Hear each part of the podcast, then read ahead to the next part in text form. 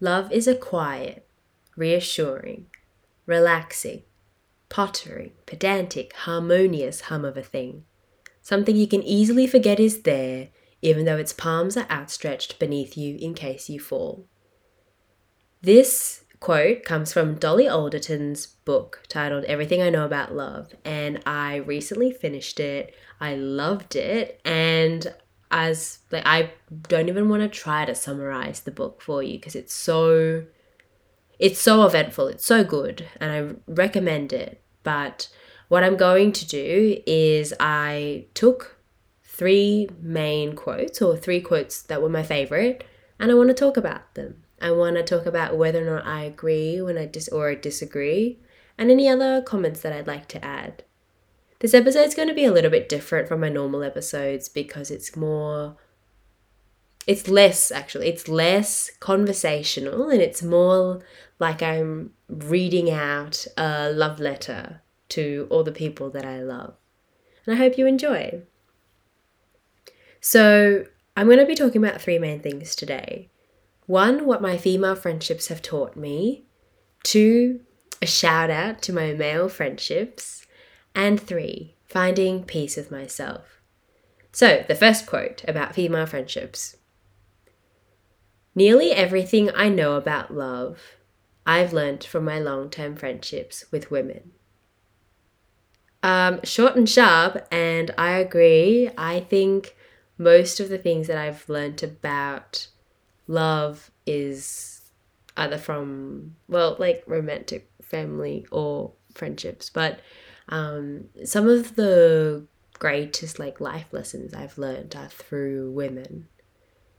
In a healthy female friendship there is a sense of unreserved entirely wholehearted trust between two women. This trust is intuitive yet unspoken. At some point, I would have spent so much time with this person that I could tell them anything, knowing that they would take my secret to the grave. I can understand how they're feeling at any time, and I know what I need to do to help them feel better. My female friendships have taught me so many things. How it feels to be in a strong, connected team of two, that anything could happen to anyone else, but it wouldn't matter as long as we had each other and we were living in our own safe bubble. They've also taught me how good and how healthy and how great it feels to normalize sharing things that we would normally keep to ourselves our intimate problems and worries, our boy problems, romantic dilemmas, sex, breakups. And my friendships with women have also taught me that I love being a woman. There are so many things I love about being a woman. I love squeezing into the same bathroom as five other girls to get ready together before night out.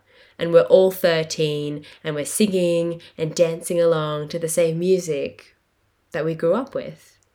I love wearing makeup and matching my earrings to my outfit.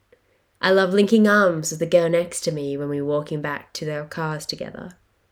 I love kissing my friends on their cheeks and on my on their head when I'm proud of them or excited to see them. I love texting my friends when I get home to make sure that they also got home safe.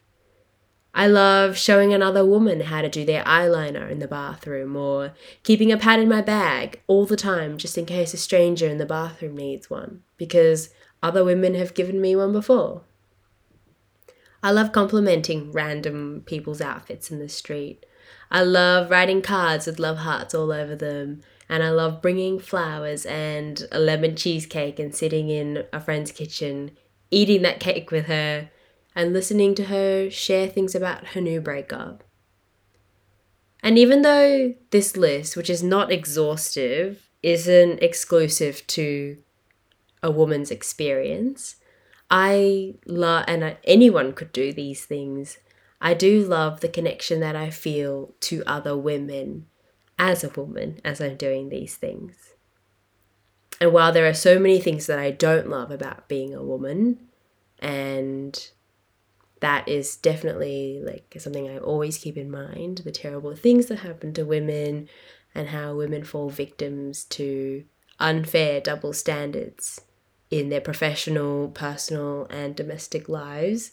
That's not to say that, like, I, you know, like being a woman is perfect or the most terrible things, but I just say, I'm just saying that I, I really love the parts that I do love about being a woman.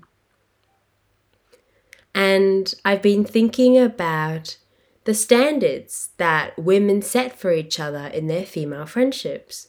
And I I'm understanding that high quality, nurturing female friendships are a trustworthy standard to set for romantic relationships. If you're going into or are in your first relationship and you're not sure what expectations are realistic to set for your partner, I think a really good suggestion would be to look to your closest female friends and use the connection you have with them as sort of a baseline of what expectations are appropriate or how we could and should love our partner and what we may reasonably expect from them in the context of meeting each other's emotional needs and learning about how to commit to one another.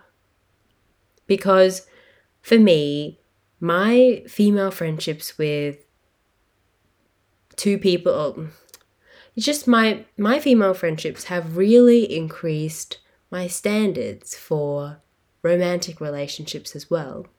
And I think if you've never been in one before and you don't really know what to expect of the other person, then it's more like you're more likely to be like to fall victim to be mistreated, right?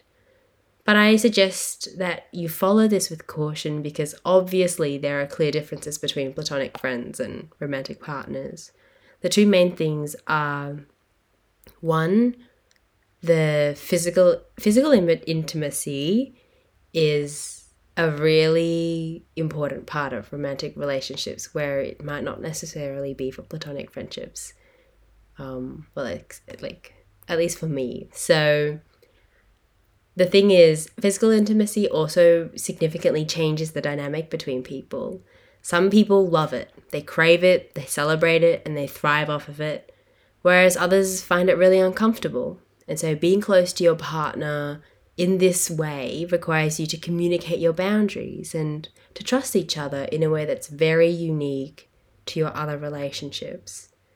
The other thing is for monogamous romantic relationships, you're not sharing your partner with anyone else, whereas you would be able to share your close friends.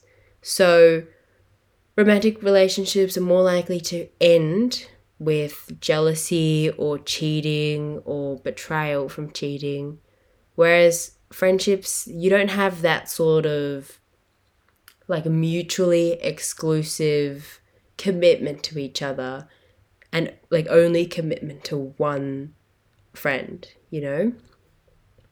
And even though I feel loved and cared for and empowered by the relationships I have with my female friends, I think they're still imperfect. Um, and obviously, people still fall out, people grow out of their friendships over time.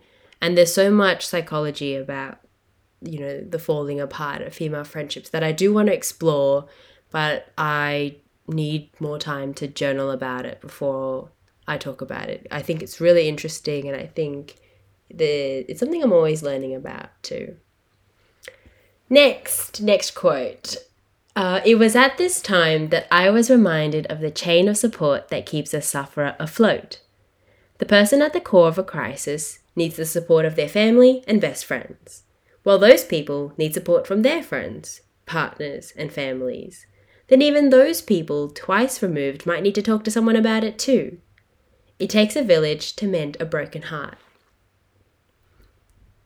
It does take a village to look after one person, but I'm saying, like, if you have a village and this entire village is looking after one person, but but everyone inside that village is being looked after by the rest of that village, that kind of community and an, an, an analogy reminds me of what it feels like to be in university friendship groups because everyone's in uni, everyone's at the same stage of their life, and everyone's looking out for each other. Especially, I think, like if you're doing the same course as well, like you understand each other not only as friends, but like what the other person, what the other people around you are experiencing in their nine to five daily lives, right?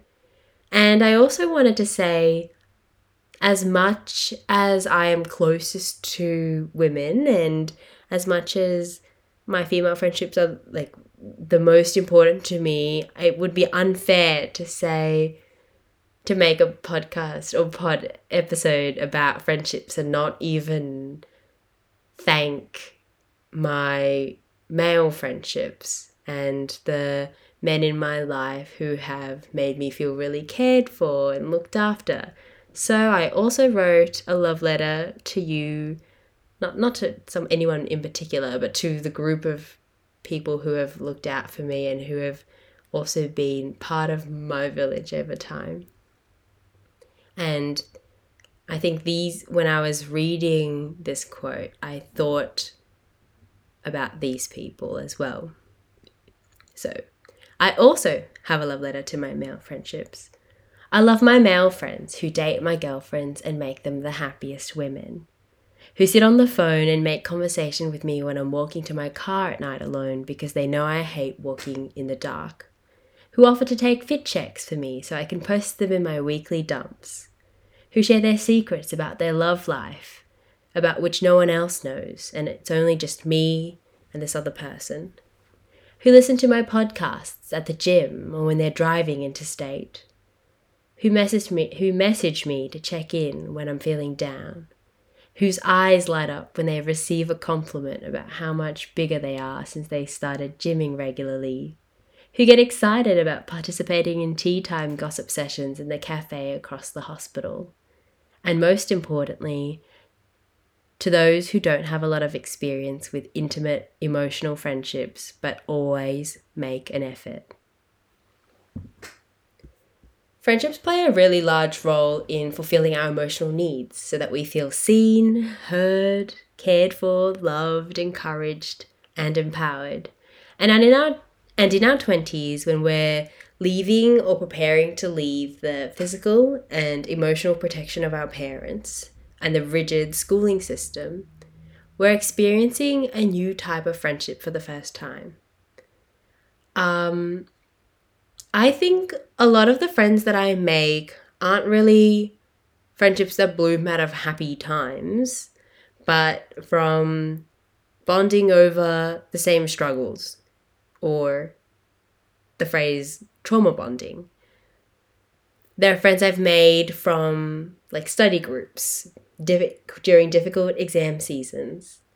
There are friends that I've made from talking about our first real heartbreaks, and friends I made through experiencing our quarter life crises, ex- existential crises together. The last quote goes like this it is futile and knackering to try and make all your tiny choices representative of your moral compass, then beat yourself up when this plan inevitably fails. Feminists can get waxed. Priests can swear. Actually, I'm just going to interrupt here for a second. I'm not really sure if priests can swear. Like, isn't that against the rule book? Like, feminists can get waxed, but I don't know. I've never seen a priest swear. I'm I'm not sure about that one. Okay, keep going. Vegetarians can wear leather shoes. Do as much good as you can. The weighty representation of the world cannot rest on every decision you make. I think this is really true, but I don't think I've experienced enough and lived enough to feel at peace with myself and all my decisions. I am an overthinker. And one thing that I love about being an overthinker is it makes me more intentional and thoughtful with the words that I say and the actions that I do. but at the same time, it holds me back from living freely and growing and moving through life with a bit more ease. But it is true, I am a feminist who waxes, and I am a person, I, I would call myself sustainable, but I do drive a car that's powered by fossil fuels. My attempts at making my world better are, I'm sure, making a difference, but I also know that I'm doing it imperfectly.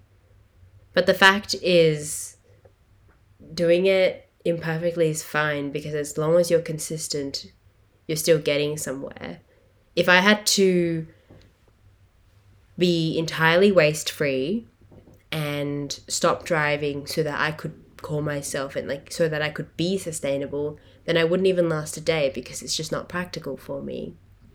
And then I would stop trying. So I out of like the three quotes that we've covered so far, I think I relate to this one the least just because I don't think, like, as a 20 year old person, I don't think I know a lot about, or I don't think I've experienced enough to sort of understand like how to be at peace with myself. And i think that only comes with age and more experience. But like that is a goal of mine. And before we finish, I want to uh, finish with one of the most beautiful quotes from the book. It goes like this Because I am enough. My heart is enough. The stories and the sentences twisting around my mind are enough. I am fizzing and frothing and buzzing and exploding. I'm bubbling over and burning up. My early morning walks and my late night baths are enough. My loud laugh at the pub is enough. My piercing whistle, my singing in the shower, my double, my double jointed toes are enough. I am a just poured pint with a good frothy head on it. I am my own universe, a galaxy, a solar system. I am the warm act, warm up. Oh my god. I am the warm up act the main event and the backing singers.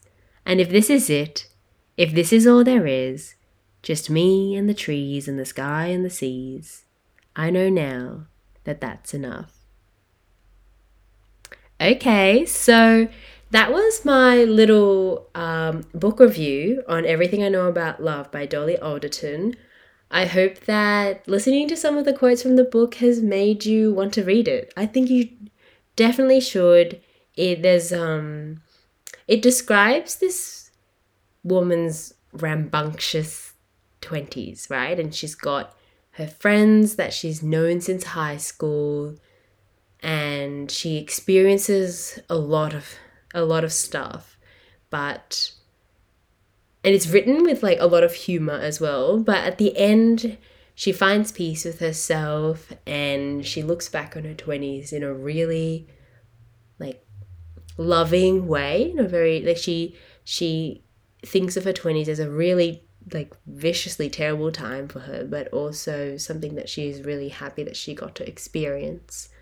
And that book is just so quintessentially like this this whole podcast right? Being in your 20s and trying to answer some of the questions about being in your 20s so that you feel so that I feel ready and yeah, ready to take on my 30s. So I hope you enjoyed this this episode. Thanks for tuning in and I'll see you next time. Bye.